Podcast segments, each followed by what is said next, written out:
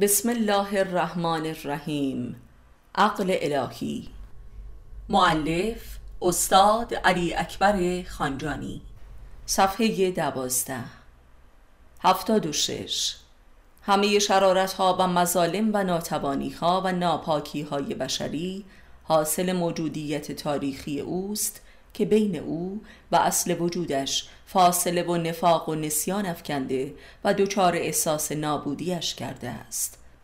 پس بایستی به واسطه ذکر و معرفت نفس از این ظلمت و عدمیت نجات یابد و به ازلیت خود ملحق شود. و لذا کل دین امر به رجعت است که گذار از صفات و الحاق به ذات خیشتن است و این سفری درونی است و کل قلم رو به خلق جدیدش. خداوند هر چیزی را آفرید و سپس بازگردانید. قرآن. و دین خدا این راه رجعت است که اکثرا میل به رجعت ندارند و نمی‌خواهند از اقتار و آفاق و حدود عالم خروج کنند و ظرف مکان و زمان را بشکنند.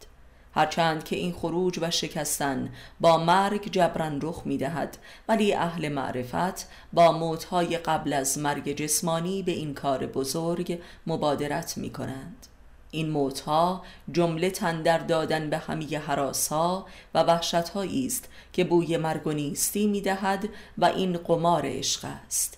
عشق به خداوند و وجود مطلق فوق صفات و خیر و شر. این همان گذشتن از موجودیت تاریخی در ظرف مکان و زمان می باشد که درک اسفل از سافلین است. نجات دادن موجودی که در محاق عدم افتاده است و برای نجات از این عدمیت بایستی تن و دل و جان به دریای عدم زد. زیرا آنچه را که آدمی عدم و نابودی میپندارد همان وجود مطلق پروردگار است که از همه سو او را در بر گرفته است و بر او احاطه دارد از درون و برون. یعنی برای نجات از نابودی بایستی تسلیم نابودی شد. این نابودی همان وجود مطلق خداست و اتفاقا این عدمیت ماست که در آغوش او که وجود مطلق است نابودی را درک می کند. یعنی درک و احساس ما از وجود و عدم کاملا وارونه است. یعنی وجود را عدم میپنداریم و عدم را وجود. و جز به نور معرفت نمی‌توان از این واژگونی نجات یافت و آن را باور کرد و در این باور عرفانی عاشق بر وجود او شد و تسلیم او شد. این نابترین و عمیقترین و ساده ترین بیان از کل سر وجود انسان است و همه بدبختی ها و جهالت هایش هفتاد و هفت.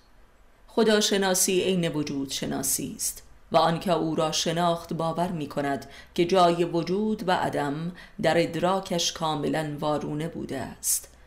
و چون این وارونگی را در خرد و احساس خود جبران نمود آغاز حرکت به سوی اوست که این حرکت عین بی حرکتی و تسلیم و رضاست هفتاد و هشت. این شیطان است که معنا و درک وجود و عدم را در ما وارونه کرده است و این به دلیل تبهکاری و گناهان ماست. آنکه بد کرد وارونه شد. قرآن. و اصلا ارتکاب ما به بدیها به دلیل آن است که بدی را نیکی پنداشته ایم و به عکس. و این القای شیطان در اندیشه و ادراک بشر است. هفتاد و و آدمی از این وارونه مستمر و بیپایان رهایی ندارد الا در اطاعت صادقانه از رسول و امام زندگی. در این اطاعت است که آدمی مورد محبت خدا قرار می گیرد و لذا به وجود اعتماد می کند وجودی که در اندیشه و احساس دهر زده و تاریخی بشر بوی عدم می دهد اگر می خواهید خداوند شما را دوست بدارد از رسول اطاعت کنید. قرآن زیرا وجود چیزی جز نور عشق و محبت خدا به بشر نیست. هشتاد خدا از خود گذشته و وجودش را به انسان بخشیده است. پس انسان هم باید از خود بگذرد تا این وجود را بیابد و دریافت و حس کند. و این از خود گذشتن همان اطاعت از رسولان زنده است که اصفه های از خود گذشتگی و وجودند و بدان که بارسان پیامبران جز علما نیستند یعنی وجود شناسان. عارفان یعنی عرفا رسولان رسول خدا هستند. محمد رسول خداست و آنان که با اویند.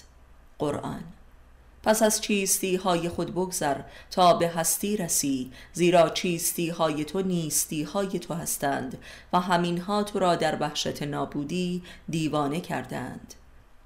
این است که عارفان عاشق مرگ و فنایند یعنی عاشق وجودند. هشتاد و یک. نه تو نانی نه آب نه ثروتی و نه فقر نه زشتی و نه زیبا نه خوبی و نه بد نه کافری و نه مؤمن نه مردی و نه زن نه متعهلی و نه مجرد نه پیری و نه جوان نه توانایی و نه ناتوان نه بدهکاری و نه طلبکار. تو عین خدایی پس بنگر که کیستی. هشتاد و دو اگر حافظ شیراز و بسیاری از عارفان تکیه بر تقوا و دانش را کفر می‌دانند منظور دانش و تقوای موصوفی و در قلمرو صفات و دنیاست که هدفش دنیای بهتر است و نه رجعت الله و رضای خدا. و اگر رسول خدا صلی الله علم را بزرگترین هجاب و ظلمت بین بنده و خالق نامیده است از این روست که علم مربوط به عرصه صفات است و پیشروی در دنیا و دنیا پرستی و سلطه دنیوی. در حالی که وادی رجعت تماما بر عشق است و علم عشق که جز فناپرستی نیست و تنها علمی که در این وادی بر حق است علم فرقان است. آن هم فرقان بین وجود و عدم است که وجود و ماهیت هم نامیده می شود که از ارکان حکمت است. 83 در عرصه رجعت دجالی فریبنده تر از ایده پیشرفت نیست که با نجات پرستی در ارتباطی تنگاتنگ است و جهانخواری و این سیمای عدم پرستی و کفر دوران است و در این قلم رو هر فرد و گروه دیگری را مسبب نابودی خود می داند و لذا قصد نابودیش می کند و این است راز این همه جنگ های فردی و خانوادگی و قومی و فرقی و بین المللی هشتاد و چهار. فرق خدای امروز و دیروز و صد سال و هزار سال پیش چیست؟ زیرا خود فرموده است که هر روز در شعنی دیگر است. پس خداشناسی ویژه این دوران از ملزومات علم و معرفت دینی و واجبات عرفانی برای علمای دین است. 85 بدون تردید انسان امروز بیش از هر دورانی از خدا سخن می‌گوید و این لفظ را بر زبان دارد و علتش این است که نشانه های الهی و بینات بیش از هر زمانی در حال آشکار شدن است. و امروزه شاهد نشانه هایی کم سابقه و حتی بی سابقه هستیم هم از نوع رحمانی و هم ظلمانی و قهار. پس خداوند در قلم رو به ظهوری روزافزون و خارق العاده است تا آنجا که بسیاری از این نشانه ها مربوط به قیامت هستند که آستانه لقاء الله است. به مستاق این آیه که و در آن روز زمین و آسمان تغییر نموده و برای پروردگارشان ظاهر می شوند یعنی در هیچ دورانی حضور خداوند بر روی زمین به این اندازه محسوس نبوده است. پس خداوند در شعن و جایگاه ظهور است و مجموعه آثار ما جز این امر هیچ هم مقم دیگری ندارد و به نظر ما ظهور امام زمان همان ظهور پروردگار است. 86 غیبت امام زمان در حقیقت به معنای قایت و کمال و نهایت الحاق و اتحاد امام با خداوند بوده است. تا آنجا که همچون خدایش به پرده غیب رفته است و این بار که ظاهر شود بدون خدایش ظاهر نمی شود و اصلا برای خدایش ظهور می کند. طبق آیه مذکور. 87 پس همه صفات مهری و قهری خدا در کمالش به عرصه ظهور می‌رسد که قایتش ظهور جمال اعلای اوست که عین ظهور امام است. همانطور که خود امام در خطبه سباسب فرموده دیگر هرگز کسی مرا نخواهد دید. و این بدان معناست که ظهورش همان ظهور حق است و او برای حق ظهور می کند نه برای خودش. همانطور که برای خود این جانب دیدار با امام زمان فقط مقدمه و وسیله‌ای برای لقای بچه پروردگار عالم بود. یعنی به نور او بود که لقای پروردگار ممکن شد و این لبه که عاشقانه آل محمد به خدای محمد صلی الله است. خدای عشق. هشتاد و هشت. هر که ذره ای و لحظه ای از عشق خداوند به خودش را درک کند بی تردید از شر می میرد و آرزوی نابودی می کند و تا این گونه نمیرد و فناجو نشود دیدارش نمی کند به یاد آور که آرزوی مرگ می کردی قبل از آن که او را دیدار کنی حالان که دیدارش کردی. قرآن و این است که گفته شده که تا آدمی نمیرد پروردگارش را دیدار نمی کند و این موت اگر نفسانی و وجدانی باشد به مراتب بهتر و برتر است به لحاظ استحقاق دیدارش. 89 بدان که آیه به آیه قرآن کریم جز شرح عشق خدا با بندش نیست و اسرار این عشق و انکار و کفر بشر در قبال این عشق. نبد در کتاب قیامت نامه دیدیم که در آخر زمان آسمان به زمین رسیده و متافیزیک در فیزیک تعین مییابد و غیب عینیت پیدا کرده و امر و روح خدا فرود آمده است و این نزول و بارش ستارگان است همانطور که در قرآن کریم مکررن آمده است. و از علائم آخر زمان و قیامت می باشد و این نزول کمال نعمات و رحمت مطلقه خدا بر بشر است. ولی افسوس که بشر جاهل و متکبر همه اینها را خودی کرده و مستکبر و خودپرست شده است و لذا اشد عذابها را بر خود واجب نموده است که این عذابها حاصل عملکرد خود انسان است. 91 خود این جانب که سال هاست که محل نزول روح و امری از خداوند بوده و رحمت و نعماتش بیش از همه به نزدیکانم رسیده است شاهدم که چه میزان و شدت از شقابت و ادابت و کفران نسبت به این رحمت و شفاعت و کرامت های الهی از اطرافیانم به عرصه بروز و ظهور رسیده است. که عاقبت قهر و غضب الهی را از اعماق دلم برانگیخته است و صبرم را به پایان برده است و شبان روز از او طلب صبری برتر می کنم و از این دشمنی بشر نسبت به رحمت خدا در حیرتی فزاینده قرار دارم و این حدیث قدسی دمادم در جانم زمزمه می شود که ای فرزند آدم پس کی طالب رحمت من می شوی؟ 92 وقتی که آدمی به واسطه رحمت خدا دیوانه و شقی و بخیل و افسار گسیخته و عدو و جنگ افروز می شود بدین معناست که تاب تحمل و ظرفیت حزم و جذب رحمت را ندارد و یک نشانه اش هم این است که نخستین ادابتش را نسبت به کانونهای این رحمت بروز می دهد آیا این بشر خسم وجود خیشتن نیست؟ این چه رازی است؟ و چرا اکثریت مردمان کافر و خسم خیشتن هستند؟ چرا به قول متفکری خداوند اکثر مردمان را احمق آفریده است؟ نکند که از احمقان و کافران بیشتر خوشش می آید آیا حماقتی بزرگتر از ادابت انسان با وجود خیشتن هست؟ زیرا وجود آدمی سراسر رحمت و عشق خدا به بشر است. ادابت مردمان با انبیاء و اولیاء و علما و صالحین عین ادابتشان با خودشان است. زیرا این مردان خدا رسولان رحمت و سعادت بشرند. این چه رازی است؟ 93 یک تفسیرش این است که کافران وجود را فقط لایق خداوند می‌دانند و نمی‌خواهند شریک او در وجود شوند. و لذا با وجود خود ادابت می کنند و این عین اخلاص و عشق به خداوند است آیا نه این است؟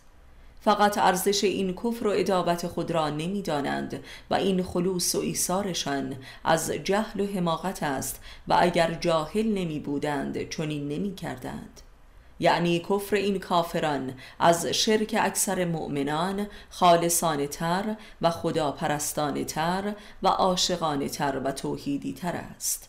زیرا به قول قرآن کریم اکثر کسانی که ایمان می آورند مشرک می شوند یعنی در وجود شریک خدا می شوند و بعد خود را به جای خدا می پرستند و ابلیس هم این نوع اهل ایمان را می فریبد و به دوزخ می برد و با مخلصین کاری ندارد. زیرا ابلیس بانی و سلطان کفر است. 94 درست است که ابلیس نسبت به خداوند کافر نشد بلکه نسبت به خلیفه اش کافر شد. ولی از آنجا که زان پس خدایی جز در وجود خلیفه اش نیست پس نسبت به خدا هم کافر شد علا رقم میل خودش. و زان پس خدا پرستی ابلیس عین خود پرستی او گردید و او فقط ایده خدا را می پرستید نه خود خدا و ارادهش را که خلیفهش مظهر آن بود. 95 ولی در عین حال می‌دانیم که ابلیس و لشکریان شیطانش به امر و اذن الهی به سوی بشر می روند و از خود اراده ای ندارند و علتش همان خودپرستی مطلق آنهاست که عملا اطاعت از خدا و خدا پرستی است زیرا جز خدا اراده ای نیست 96 پس می بینیم که خواه ناخواه کافران هم خدا را می پرستند و جز این چاره ای نیست زیرا جز خدا اراده ای و وجودی نیست. فقط باقی میمانند. اهل شرک که به طور خود به خود محکوم به ابطال هستند و عذابهای گوناگونی که شرکشان را ناممکن و پوچ می سازد و لذا شرک یک ادعا و احساس پوچ و مهم است و واقعیت وجودی ندارد. 97 آدمی فقط به قدرت عشق و پرستش است که می تواند وجود پذیر شود. و رحمت را درک و حزم و جذب کند و خود میفرماید انس و جن را نیافریدم مگر اینکه مرا بپرستند. یعنی بدون پرستش این آفرینش و هستی محقق نمی شود و آدمی بین وجود و عدم در برزخ سرگردان می ماند و قبلا نشان داده ایم که پرستش ربطی به نماز ندارد و نماز فقط و فقط دعوی پرستش است نه خود پرستش. ایاک نعبدو فقط تو را می پرستی 98 و به تجربه دیده ایم که بلحبسی و خودپرستی و خودمهوری رابطه مستقیمی با کفر و رحمت ناپذیری دارد. و آدمهای خودپرست. در حقیقت عدم پرست هستند که با هر رحمت و محبتی ادابت می کنند و هرچه که این رحمت و محبت خالصتر و بی و باشد انکار و ادابتشان شدیدتر است و این واقعیت همه جایی معنایش فقط این است که منیت و خودیت هر فردی همان عدمیت اوست. و درست به همین دلیل است که این جنون جنایتبار جز تقوا علاجی ندارد. یعنی پرهیز از خود و اطاعت از یک نفر دیگر. و این دیگری هر کسی که باشد اطاعتش برحقتر از خودپرستی است. و این است که خداوند در کتابش شرط محبتش را اطاعت از رسول قرار داده است. و می‌دانیم که محبت همان نور وجود است.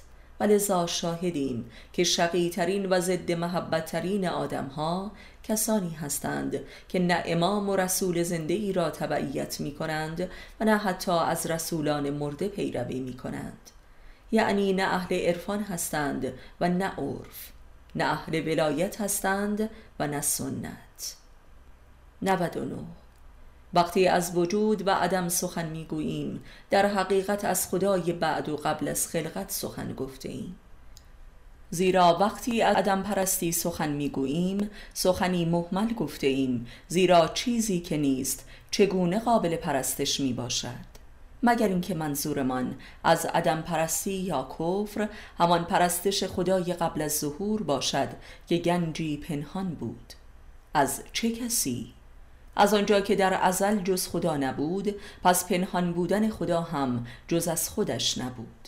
یعنی از برای خودش ناشناخته بود. پس ارادی به خودشناسی یافت و آنگاه که خود را شناخت آشکار کرد که این آشکاری همان پیدایش جهان هستی است. یعنی جهان هستی. همان ظهور خدا برای خودش می باشد و به همین دلیل برخی از حکیمان و عارفان بزرگ جهان هستی را چیزی جز رویارویی خدا با خیشتن نمی دانند که انسان کامل کاملترین ظهور اوست. و اما از زمانی که عاشق برخیش شد و اراده کرد که به انسان هستی آزاد و مستقل از خودش بخشد و کل خودش را به او وانهد و به جایگاه ازلی خود بازگردد انسان هم با همان مسئله ازلی خدا مواجه شد یعنی عشق خودشناسی و اراده به ظهور. چون این عشق و اراده ای فقط در تعداد اندکی از انسانها فعال شد و ما بقی بر علیه چنین عشق و اراده ای قیام کردند. یعنی کافر شدند بر ظهور خیشتن خیش. در اینجا انسان ظهور به خود وانهاده شده خداست در درک اسفل از سافلین و خودش به عرش ازلی خودش بازگشت و با انسان در میادگاه ازلیش وعده ملاقات گذاشت و سپس مستمرن به واسطه پیامبرانی برایش پیغام داد که به منزل ازلیش رجعت کند و آداب و وسایل این سفر را هم به او داد. ولی این سفری بیرونی نبود بلکه درونی بود. و در حقیقت انسان بایستی خداییت خود را به یاد آورد و این همه پیام برآمدند تا راه و روش این یادآوری یعنی ذکر را به انسان بیاموزند تا از نسیان نجات یابد. در حقیقت میادگاه انسان با خدایش جایی جز در خیشتن خیش نمی باشد و این همان سرات المستقیم است. در حقیقت آن عرش اعلایی و ازلی خدا هم در درون انسان است. یعنی اول و آخر و ظاهر و باطن یکی شده است. پس تمام کفر و عدم پرستی و رحمت ناپذیری انسان از نسیان پرستی اوست و نمی‌خواهد خداییت خود را دریابد. چون این انسانی در واقع پرستنده خدای قبل از ظهور است. و لذا طالب ظهور جاودانگی و عزت و خلاقیت و رحمت و قداست خودش نیست. پس هیچیگری و مفلسی و تباهی و فلاکت خود را می پرستد و این معلول و جزای انکار ظهور خداست. چون خدای را در خودش نمی‌خواهد که آشکار شود و همچنان او را در عدمیتش میپرستد و می‌خواهد خودش وجود و ظهوری غیر از او داشته باشد خودش هم محکوم به عدمیت می شود یعنی خودش را برای خدا نمی‌خواهد بلکه برای خودش می‌خواهد. و این خود همان نقطه عدم پرستی اوست و رحمت ناپذیری و شقاوتش. زیرا خداوند خودش را برای انسان خواسته است. پس این انسان آشکارا دشمن عشق و رحمت است. زیرا خداوند خودش را در انسان آشکار کرده است ولی انسان کافر نمی‌خواهد خدا را در خود آشکار سازد. آیا ظلمی غیر از این هست؟ همانطور که پاسخ به این عشق خداوند هم عین عدالت است. برای همین است که عدلی جز عرفان نفس نیست و عادلان حقیقی جز عارفان واصل نیستند. در واقع انسان کافر و ضد ظهور خدا از خود آشکارا یک دزد است دزد وجود و دزد خدا. آیا می شود خدا را دزدید و به اسم خود جازد و به دیگران معرفی نمود؟ صد. آدمی برای به یاد آوردن خدا در خیشتن تا یافتن او در خیشتن و تا او شدن بایستی همه مراتب عدمیت خود را ببیند و بشناسد و اعتراف کند که بدون او هیچ نیست. و همین قلم رو به فرار اکثر انسانها از خودشناسی و خداشناسی است و بی صبریشان بر عدمیت خیشتن 101 خداوند کل هستیش را به انسان بخشید و سپس او را مبتلا به دهر یعنی زمان نمود تا الوهیت خود را فراموش کند. و این کل قلم رو به امتحان بشر است در قبال رحمت و عشق خدا. زیرا این نسیان از فاصله بین عدم تا وجود است. و این به یاد آوردن که عین وجود یافتن است مشروط شده است به رحمت و شفقت بشر که آیا به همان میزانی که وجود یافته است حاضر است وجودش را به دیگری هم اعطا نماید بدون آنکه از آن کاسته شود و بلکه افزوده هم شود؟ و بلکه از این هم اساسی تر یعنی آیا چشم دیدن وجود دیگران را هم دارد یا نه؟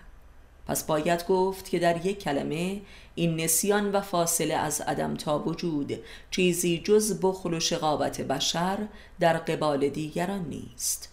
و آدمی بخل نمی برزد الا به خودش. قرآن. 102 وجود انسان دارای حقی است که دو روی دارد حق خدا و حق خلق. و اینکه آیا انسان برای خود خداوند حق وجود و ظهور قائل است. و سپس آیا برای سایر مردم هم چون خودش حق وجود قائل است یا نه؟ حق الله و حق الناس. و تا این دو حق پدید نیاید و اثبات نگردد آدمی از نسیان و عدم پرستی و رحمت ناپذیری رهایی ندارد. این دو علت و معلول وجودی و ذاتی هستند و نه جزایی از برای انسان. زیرا وجود امر واحد است و دارای احدیت و وحدت است و تجزیه ناپذیر است و کل جهان هستی و بشریت دارای نفس واحده است. اگر یک نفر را محکوم به نابودی کنم و چی از خودم را از هستی ساقط کردم بخل عنصر اصلی نسیان و کفر بشر و رحمت ناپذیری و وجود ناپذیری اوست. 103 پس بدان که ویژگی عارفان نسبت به سایر مردمان که علت العلل وسال الهی در آنهاست جز رحم و مروت و سخابت و عدالت و مردم دوستی و عشق به سعادت و عزت و رفعت مردم نیست. و این حق الناس تا می‌رسد به حق الله که این عشق به ظهور خداست و حیات و هستی خود را وقف و فنای این ظهور ساختن و در این راه از همه نفس خود گذشتن و بلاجو شدن. 104 وجودت ایثار خداست به تو. پس وجودت را ایثار خلق کن تا خدا را در خود بیابی یعنی وجودت را بیابی. آنگاه می‌بینی که این ایثار عین عدالت است که اگر نکنی ظالمی. پس هرگز احساس ایثار نمی کنی اگر ایثارگر باشی. 105 انسان چگونه می‌تواند خدای را در خود به یاد آورد؟ به میزانی که کار خدایی می کند صفت خدایی می یابد و به واسطه این صفت است که خدا در دل و جان به یاد می آید. کار و صفت خدایی همان رحمان و رحیم بودن است یعنی بخشنده و مهربان. 106 این گونه است که خدا به یاد می آید که قایت یادش حضور اوست و قایت حضورش ظهور اوست. و این ولایت و خلافت است یعنی وجود یابی و موجود شدن. 107 پس بخشنده و مهربان باش تا از نسیان و ظلمات عدم به درایی و وجود یابی. این است عرفان محمدی. و این راز بسم الله الرحمن الرحیم است به این معنا که پیش به سوی خدای بخشنده و مهربان. 108 آنکه بخشنده و مهربان است لایق درک حضور خدا در خیشتن و مستحق ظهور خدا از خیشتن است. زیرا خداوند بخشنده و مهربان است و رحمت از بطن شقاوت رخ نمی نماید. 109 به خدا سوگند که هیچ اندیشه ای مقدستر و خلاقتر و مفیدتر از اندیشه درباره خداوند و حضور و صفات و ظهور و اراده و تجلیات و افعال و اسرار خلقتش نیست و جز این یا باطل است و یا به ابطال می رسد و سریعترین و مستقیم ترین خداشناسی از درب خودشناسی ممکن می آید و خداشناسی توحیدی جز این راه و روشی ندارد که مستاق آشکار تقرب الله است. یعنی نزدیکترین راه رسیدن به خدا. و عجبا که اکثر آدم ها از این سرات المستقیم چه حراسی دارند و اکراهی. و این از شقاوت دل است که صاحبش را اجازه شناخت خود نمی دهد تا لانه شیاطین و خناسان باقی بماند. و این است که معرفت نفس را جهاد اکبر نامیدند که جنگ و قتال تن به تن با خیشتن است جهت فتح دل و تار و مار کردن اجنه و شیاطینی که آن را اشغال کردند و رحمت ناپذیر و بیرحم و خسم آدمیان. و خدای را به فراسوی آسمان ها فرافکنی نمودند. یعنی هر شیعی باید یک بیمه باشد تا آدم ها بتوانند زندگی را تحمل کنند. زیرا انسان بی خدا موجودی بی ایمان و ناامن و در بیم فزاینده است و این است راز پیدایش این همه بیمه. همه بیمه ها بیمه های بی خدایی بشرند و اینک خداوند در عرصه ظهور آمده است و همه نشانه های ظهورش عیان شده است. این حضور و ظهور فزاینده خدا بر احساس نابودی بشر دمادم می افزاید و لذا هر آن نیازمند بیمه جدید است. چرا که خدا نور وجود است. و انسان باشگون سالار. هرچه که به وجود نزدیکتر می شود احساس نابودیش شدیدتر می شود این است که پناه بردن به بیمه ها و تخدیرها و مستی های مصنوعی تنها راه گریز از این احساس نابودی است. یعنی فرار از خیشتن. فرار از خدایی که در حال ظهور است از خیشتن و از جهان برون. این گزارشی از رابطه انسان با خدا در آخر الزمان است.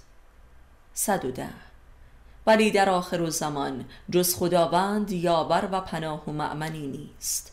پس هیچ راه نجاتی جز رجعت به خیشتن و خدای خیش نیست و فرار از خیشتن و خدای خیش جز افتادن در دامهای شیاطین نیست.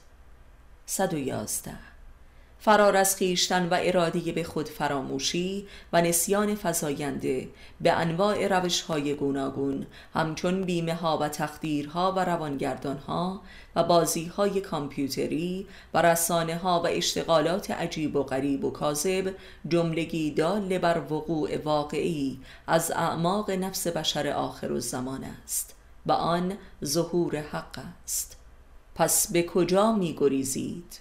قرآن 112 پس پروازه هست که انسان مدرن تا به اسرار واژگون سالاری های خداگاه نشود و بر آن فائق نیاید و قیامت خود را بر پا نسازد و بر مقعد صدق و عدل وجودش جا نگیرد از این حراس و نسیان فزاینده و گریز از خیشتن رهایی ندارد و در این گریز نابود می شود 113 پس انسان مدرن تا آخر زمان و قیامت دوران خود را نشناسد هیچ چیزی را نشناخته است و در ظلمات و سرگردانی زیست می کند و کور است.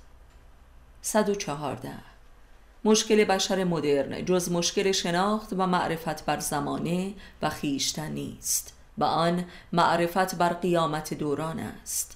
قیامتی که از اعماق ذرات و کرات و عالم و آدمیان در حال برپایی است. پس قیامت شناسی تنها علمی است که بشر مدرن برای نجاتش از نابودی بدان محتاج است و جز این علم نه علمی است و نه نجاتی.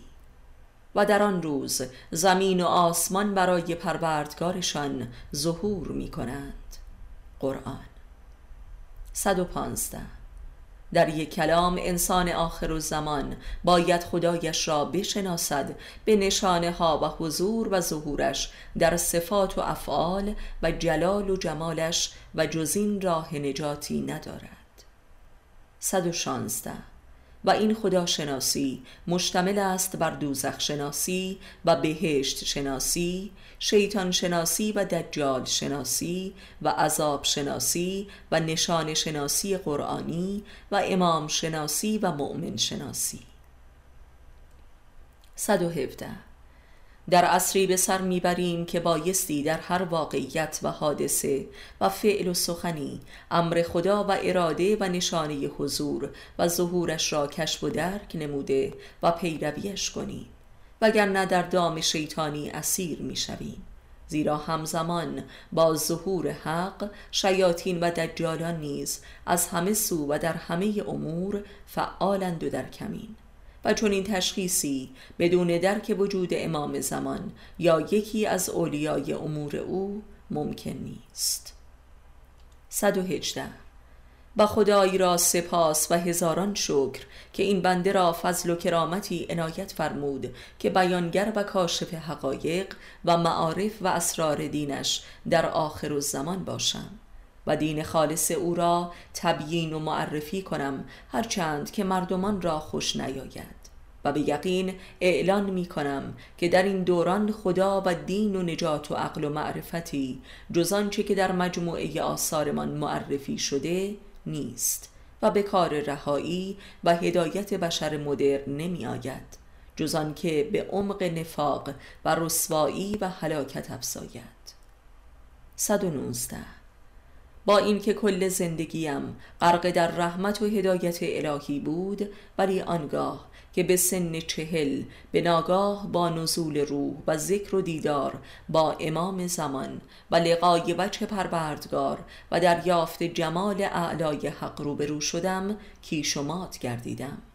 و سالها حیران بودم که آن همه وقایع آیا خواب بوده یا بیداری تبهم یا حقیقت. و جنون بوده یا عقل و حکمت. باور آن همه رحمت و نعمات الهی و بینات آسمانی برایم حدود ده سال به طول انجامید. و چه بسا گاه تلاش کردم همه را فراموش کنم ولی مگر می شد رسالتی که از این باور برایم پدید می آمد حتی فکرش هم تا ذاتم را به رعشه می آورد تا اینکه بالاخره خداوند چنان تب و دردی در تن و جانم نهاد تا مرا به ذکر و نوشتن واداشت و به طرزی حیرت آور همه این آثار را هم به دست مردم و به گوش مسئولین رساند و شب 21 ماه رمضان بود که در زندان انفرادی خونریزی داخلی کردم و بیهوش شده در بیمارستان به زیر تیغ سلاخی رفتم و همه خون بدنم رفت. و در حالی که از نجاتم معیوس شده بودند فورا مرا در حالی که جسدی بیش نبودم مرخصم کردند تا به مسئولیت خودم بمیرم. در حالی که وصیت کرده بودم و آماده رفتن بودم امام را بالای سرم دیدم و خونریزیم بند آمد و دوباره به زندگی بازگشتم. و آن پس مغز آثار و معارف رخ نمود. گویی می بایستی یک بار دیگر می مردم تا تن به رسالتم بدهم و بگویم آنچه را که می بایست در آن واقعه به یقین دیدم که امام با من است. و من بی صاحب نیستم و لذانیت کردم که زان پس تا زنده ام جز از خدایم نگویم و جز برای رضای او نگویم. خدایی که امامم به من شناساند و مرا به دیدارش برد و این آیه تبدیل به رسالت الهی من شد که خداوند روحش را به هر یک از پرستندگانش که بخواهد نازل می کند تا لقای او را هشدار دهند. پس دانستم که رسالت من تبیین لقاء الله در حیات دنیاست همانطور که برای خود من رخ نموده است. 120 خدا باوری آسانترین و محالترین باورهاست. باوری سهل و ممتنع است. ولی این باور وقتی کامل و قلبی و جدی می شود و جای هیچ صحویت و بازی و انکاری باقی نمی گذارد که تبدیل به رسالت اجتماعی شود. آن هم نه رسالتی مستحبی بلکه امری واجب و آن هم واجب وجودی که اگر از آن غفلت کنی جانت به لب آید و نابودی را با تمام وجودت درک و احساس نمایی و آرزویش کنی ولی حاصل نشود. این نابودی ابدی است. یعنی هر آن نابود شدن و بود شدن و دوباره نابود شدن. و من این گونه بود که درباره رسالتم به یقین رسیدم. رسالت تبیین و ابلاغ مذهب اصالت عشق و لقاء الله به عنوان مغز توحیدی همه مذاهب و مکاتب معنوی و دین واحد جهانی در آخر الزمان که همان اسلام ناب محمدی و شیعه ناب علوی است. 121 پس بدان که این معارف کلمه به کلمه و سطر به سطر و کتاب به کتابش با خون دل و درد جان و آتش وجدان و موتهای فراوان تولید شده و به دست شما رسیده است. و یک بار هم عملا برایش خون دادم. پس حقانیت آثارم با خونم مهر و تصدیق شده است. پس به راستی که مجموعه آثارم شهادت نامه است. پس به قیمت بس گذافی این معارف به شما رسیده است. صحبش مخانید و ارزانش مفروشید. 122 میمیرید و سپس پروردگارتان را دیدار می کنید قرآن. آیا به راستی مرگ چه رابطه ای با لقاء الله دارد؟ چرا برای دیدار با او بایستی مرگ را چشید؟ زیرا نفس آدمی در تجربه مرگ و نیستی است که از واژگونی نجات مییابد و می‌فهمد که آنچه را که مرگ و نیستی میپنداشته حیات و هستی است و بالعکس. و خداوند مظهر حیات و هستی است که انسان جاهل از او میگریزد زیرا او را مظهر مرگ و نیستی میپندارد و این دلیل کفر بشر است که جای ادراک وجود و عدم در او وارونه است. 123 به همین دلیل میفرماید اگر به راستی مرا دوست داشته باشید مشتاق مرگ خواهید بود. یعنی مشتاق دیدارم خواهید بود. زیرا جمال خدا جمال حیات و هستی است که مادیت جهان و دنیا پرستی بشر هجاب آن است که در موت از میان می رود 124 خود این جانب هم در تجربه موتهایی که برایم رخ نمود از واژگون سالاری ارزشها نجات یافتم و قیامت واژه ها را دریافتم و بر صدق و عدل کلمات رسیدم. 125 انسان مدرن هم که به بنبست با همه ارزشهایش رسیده و چه بسا آرزوی مرگ می کند بیش از هر دوره ای از تاریخ حق پذیر است و بر آستانه قیامت قرار دارد که قیامت واژه ها اساس آن است. 126 رسیدن به صدق و عدل کلمات و مفاهیم زمینه خداشناسی عرفانی و انسانی است و آستانه شناخت خدا در خیشتن و ظهور او از وجود انسان زیرا خداوند جز نور معرفت نیست.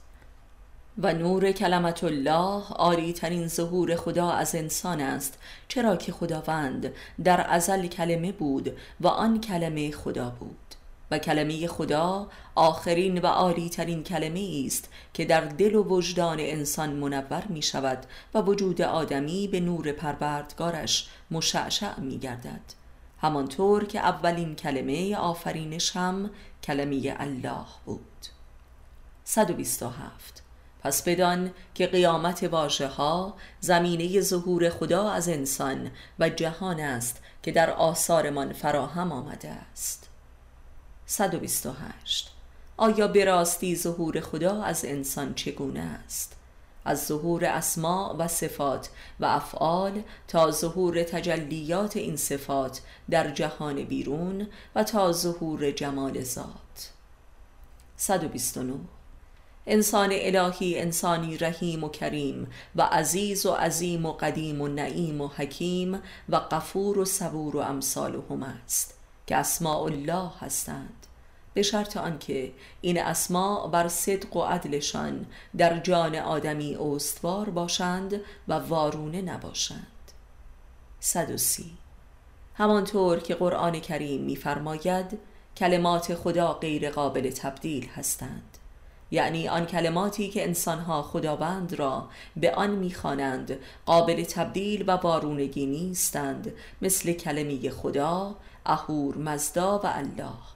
و در کتاب کلمت الله به وضوح نشان دادیم که غیر قابل تبدیل ترین نام های خدا همان کلمه الله است که ظاهر لفظ آن هم اگر به عکس شود باز هم الله خوانده می شود الله.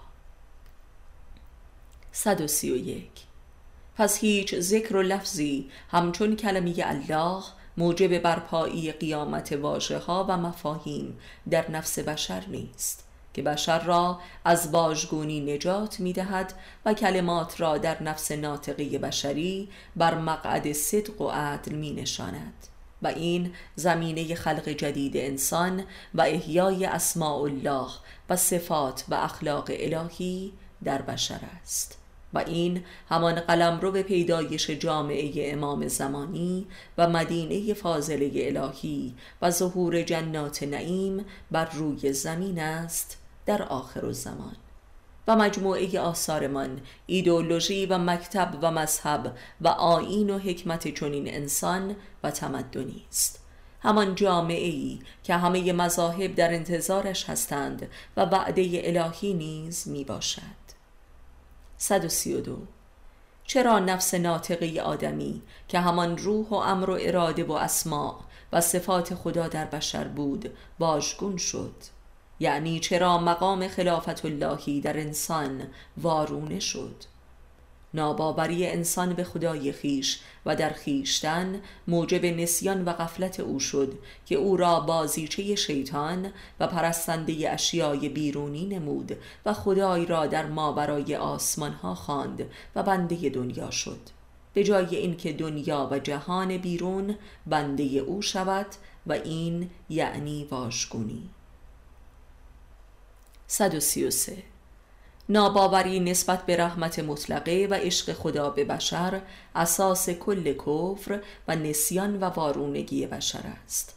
همانطور که این رحمت ناپذیری و عشق ناپذیری و محبت نفهمی در روابط بشری هم اساس همه تشنجات و جنگ ها و سوء تفاهمات بین افراد و گروه های بشری است.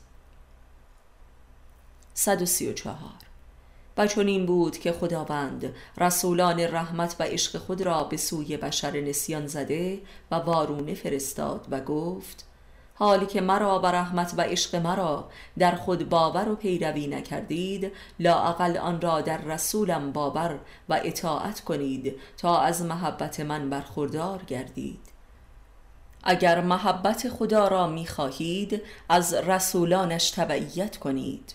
قرآن 135 چون این شد که بیشترین پیامبران خدا به سوی رحمت ناپذیرترین و خدا ناپذیرترین اقوام بشری روانه شدند که قوم سامی و خاص بنی اسرائیل از جمله آنان بودند. ولی در اقوامی که رحمت و روح و حضور خدا در خیشتن را بهتر درک و تصدیق کردند شاهد پیامبرانی اندک هستیم و در عوض حکیمان و عارفان و عالمان کثیری در این اقوام پدید آمدند که اقوام مشرق زمین از این جمله هستند. و خاص قوم آریایی که مهد حکمت و علم و محبت و هنر و عرفان و فرهنگ و وحدت بودند که حاصل خدا باوری در خیشتن است که جز زرتشت پیامبر دیگری در این قوم ظهور نکرد. 136 پیامبران نیز مردم را به خدا باوری و خداشناسی و خداپرستی در باطن بشر دعوت کردند که اسلام قایت این دعوت و مکتب بود که در تشیع تبدیل به مکتب خودشناسی عرفانی گردید که علی علیه السلام رهبر و کامل ترین حجت آن است. و این مکتب در میان ایرانیان که مردمی مهربان و رعوف بودند به سرعت رشد نمود و بالید و مولد عارفان بزرگی شد که به لحاظ کسرت و عظمت وجودی در کل تاریخ جهان بینظیر است. یعنی تعداد عارفان و انسانهای الهی که در طی این هزار سال در ایران پدید آمدند از کل مجموع عارفان و حکیمانی که در سراسر جهان در تاریخ پدید آمدند بیشتر است. 137 تشیع مذهب خدا باوری و خداشناسی و خداپرستی در خیشتن است که امامان شیعه نخستین حجتها و اصفه های کامل این مکتب هستند. 138 این معمای وجودی است که چرا آدمی خداوند عالم را در هر کس یا چیز و جایی آسانتر درک و قبول می کند تا در وجود خودش. این همان معما و راز از خود بیگانگی و کفر بشر است. به همین دلیل در طول تاریخ بشر همه نوع پرستش پدید آمده است الا خودپرستی.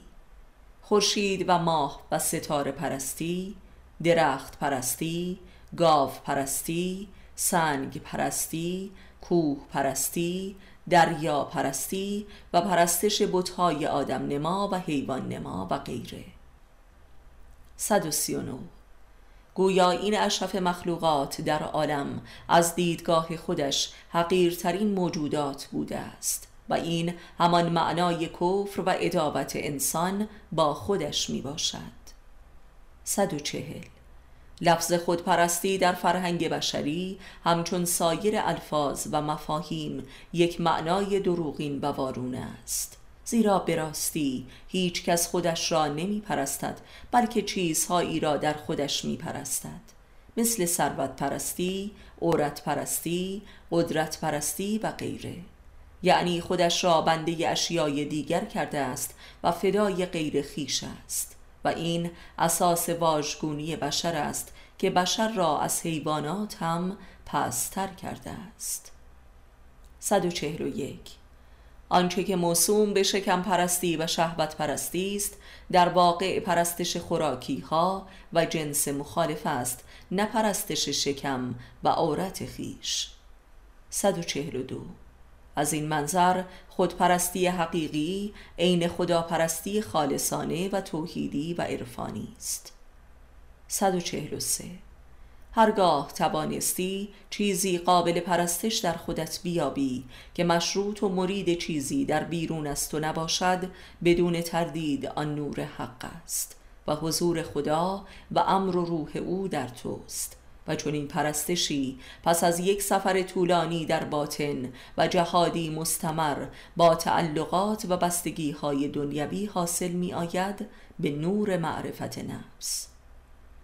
144 از آنجا که آدمی حامل روح خداست همه چیزها در بیرون به او پناه می آورند شیاطین جهت تسخیرش. ملائک جهت سجودش و سایر موجودات جهت خدمت کردنش. ولی انسان به دلیل جهلش همه اینهایی را که به او روی می کنند می پرستد و خود را بنده آنها می سازد و این است باشگونی. زیرا خداوند همه موجودات عالم در زمین و آسمان ها را به مریدی وجود انسان امر نموده است. ولی آدمی مرید آنها شده و به تسخیرشان در می آید و این است کفر. 145 وجود آدمی به دلیل روحی که دارد همچون آهن ربا همه موجودات عالم را جذب خود می کند. ولی صاحبش به دلیل بی معرفتی بر خود و مقامش در جهان جان را زبالدان عالم می کند و گاه شیاطین و اجنه را به خود راه داده و بر خودش مسلط می سازد و بندشان می شود و همچون خدا می پرستد. ملائک می‌گویند خدا یا اکثر این مردمی که خود را خدا پرست می‌خوانند جن را میپرستند قرآن 146 و برخی از خودپرستی های دروغین جماعتی موسوم به درویش و عارف از نوع جن پرستی و شیطان پرستی است که نجواها و القاعات این اجنه و شیاطین را هم الهامات و وحی الهی میپندارند. 147 بشر در طول تاریخ هر چیزی جز انسان را پرستش کرده است. بلزا پیامبران و امامان و عارفان را هم که نشانه های الهی بودند به قتل می رسانیده اگر می توانست است و البته قبرشان را بعدا پرستش می کرده است 148 ادابت بشری با خودش از اسرار و معماهای بزرگ فرهنگ و مذاهب است که تا درک نشود حقیقت اسلام و تشیع درک نشده است. زیرا تشیع مکتب انسان پرستی و مذهب اصالت انسان است به معنای حقیقی کلمه. زیرا اومانیزم غربی یک حرف تو خالی و دروغین است و آنچه که پرستش می شود تکنولوژی و بلحوثی و بازیگری و مفاسد اخلاقی است.